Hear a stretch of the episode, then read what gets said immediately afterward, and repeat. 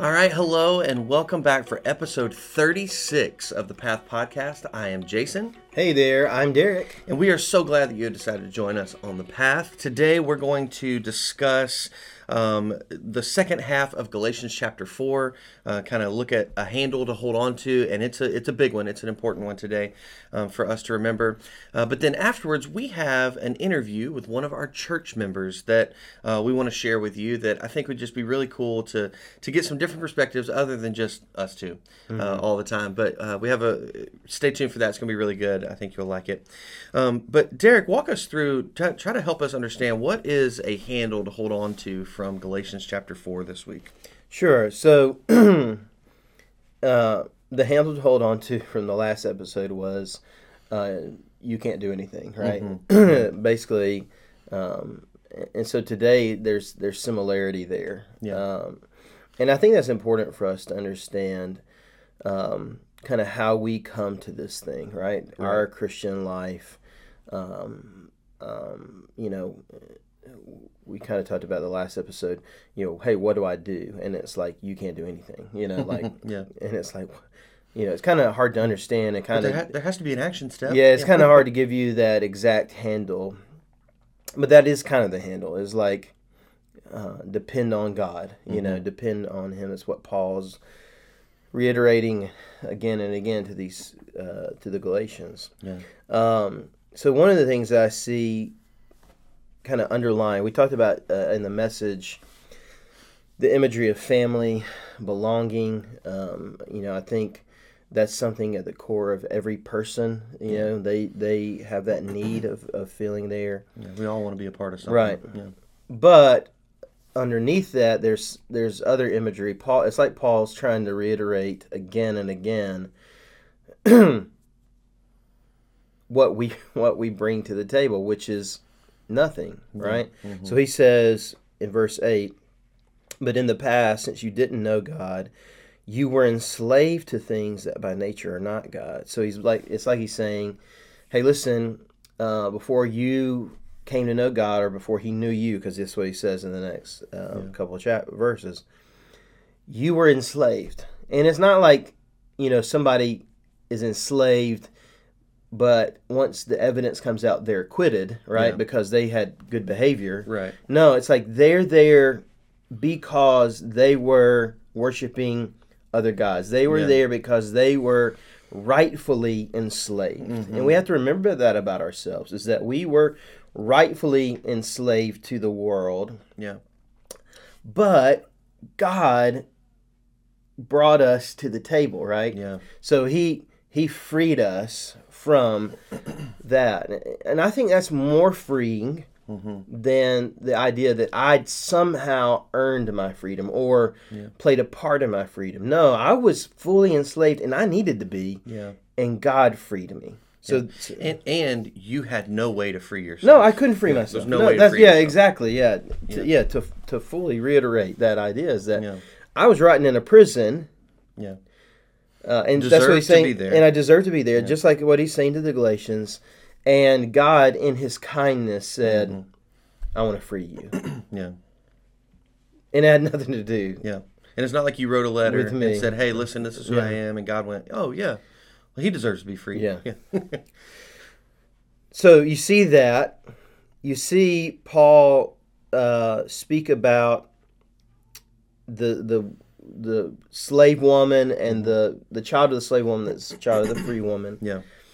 and um, so it's like God is saying, um, you're you're a ninety year old woman, Sarah, and a hundred year old man.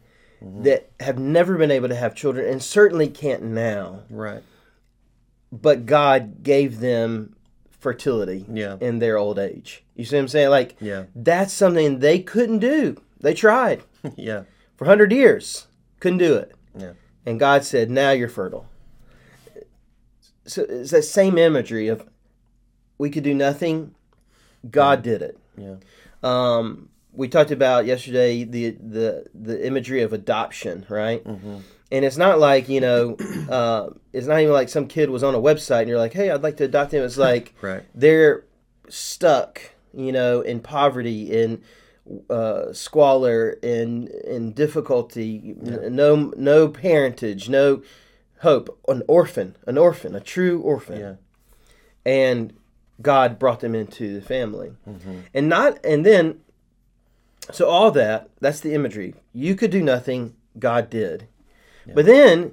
You were unworthy. You were enslaved. You were a 90 year old woman, 100 year old man. You were infertile.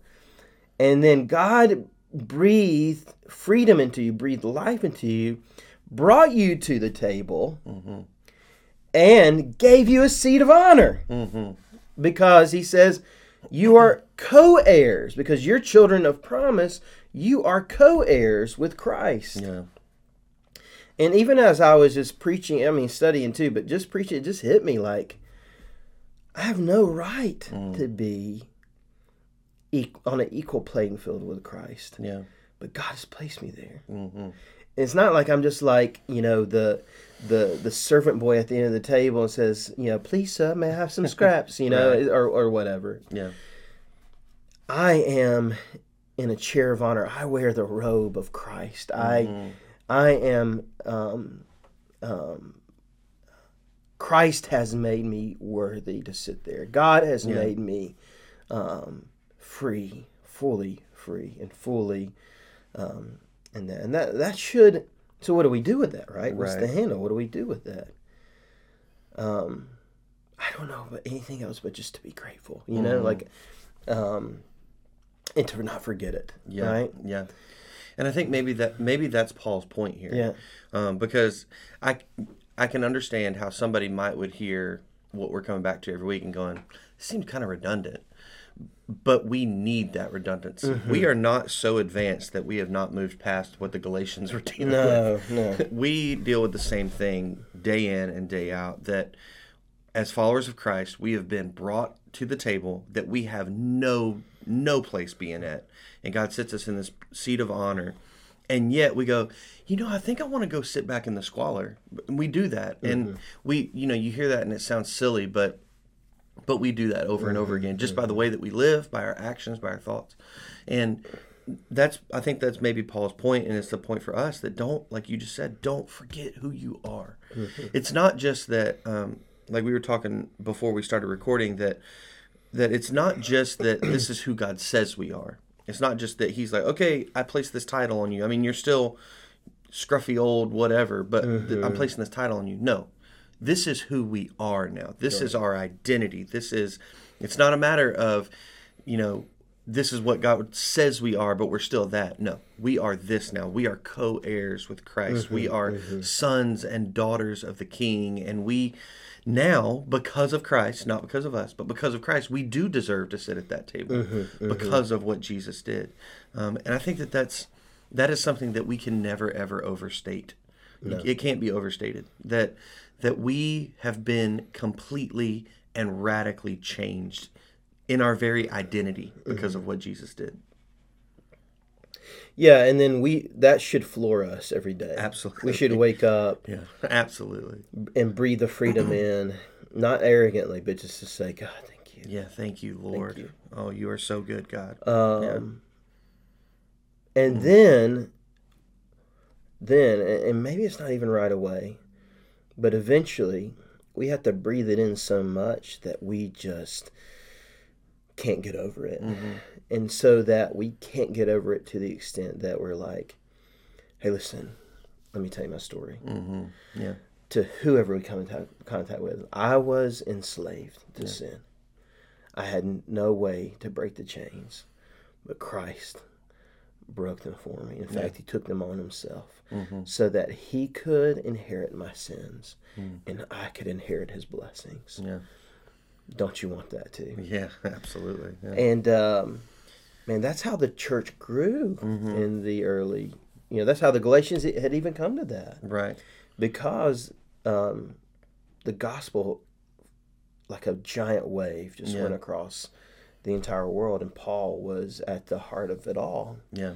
And Paul's reminding them, look, you were you were Gentiles, you were far from God, and He brought you close. Yeah, absolutely. Yeah, what what you just said remind me of. Uh, um, there's a Matt Redman song where he says, um, "We're breathing in your grace and we're breathing out your praise," Mm-hmm. um, and that should that should characterize who we are. That we breathe in God's grace, the grace that He brought us to the table, and we breathe out His praise that He is so good and mighty. Mm-hmm. Yeah. So. Man, great handle to hold on to Yeah. this week. Thank you for that. All right, so we have uh, a really cool opportunity to uh, share with you an interview uh, that we did with a member of our church. Uh, we're going to uh, share with you an interview with Anita Gilreath. Um, and I, I'm really looking forward to, to sharing with you what she had to say uh, about a couple of questions that we asked her. So stay tuned for that. Hi, Anita. Can you tell us what brought you here to our church? How, when did you come? How did you come? Okay, yes, my name is Anita Gilreath, and let me begin by saying that uh, I was raised uh, in a Christian family. Uh, I grew up in church uh, at a local church in our community, and it was always played an important role uh, in my life. And I was saved at eight years old and was baptized there. And uh, after Neil and I got married, we got married there, and after we married, he moved his membership there, and so we were very active uh, in that church uh, for many years, uh, just with exception of the time that he was in the mil- part of the time that he was in the military. Uh, our children uh, were uh, dedicated in that church. And as the years went on, we were searching for something different, something more uh, in our spiritual life, and we especially wanted that for our children. So we felt like that we wanted to go to a larger church that had uh, more had a better had a larger children and youth department. So when our children were in the third and uh, I think it was uh, third and fourth grades, uh, we decided it was the time it was time to begin our search. And we visited uh, another local church uh, a couple of times, and and then I was working at the Bank of Lafayette, and Bob Gilbert, who is the father of Dave and Wade and Ellen, uh, Al asked me to come into his office one day, and so he said, "I understand that you and your family are church, searching for a church home, and it is not my policy to recruit members from other churches. But if you're interested, we would love for you to have come visit." Uh, at First Baptist Lafayette. So that's what we did. We came, we investigated, we liked what we found here. And so after much prayer and and uh, talking, discussing it with our family, we joined this church, and we've been here almost 40 years. It was a good move uh, for our children. They were involved in Sunday school and uh, RAs and Acteens and GAs and uh, uh, choirs and all the activities uh, for children and youth. And it was uh, also an especially good move for Neil and myself. Uh, I got involved with teaching. I taught on a t- uh, team uh, in five year olds for many years. Uh, I also served as uh, as a leader in GAs and Acteens and did various other things uh, uh, over the years. Uh, Neil was very busy at that at that particular time getting his uh, college degrees. And so he wasn't all that active but he later as as he had more time uh, he became more active in the church and has served as a deacon in various committees and can be seen around working on the campus volunteering especially outside which is one of his loves and so I would say that the decision to move to Lafayette First has been a life enhancing experience for us and the one that we have fully embraced. Great. Thank you so much for sharing that. Um, tell us like one of your favorite memories. What uh, over those many years? What's something that you just look back and think, man, this was an awesome time in our church, or what? However, you know, whatever you'd like to share. well that's that's really hard, so I've chosen two. Okay. One uh, occurred uh, in the late 1990s and into the 2000s when we were beginning our first major uh, remodeling project, and the church selected a committee uh, to serve uh, to to uh, serve on this uh, to for this project. So I was one of the ones that was selected. I felt very inadequate uh, serving in such a committee because I had no building experience except for when we built our home.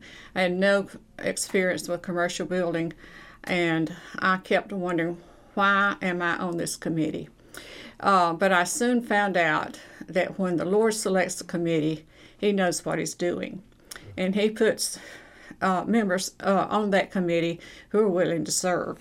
And so, uh, fortunately, uh, I was surrounded with uh, people who had a lot of experience uh, in building and in remodeling, and I found my niche. They needed someone to keep records, to write checks, and that was just what I love to do. So uh, I found my place on that committee, and it was a very uh, interesting time.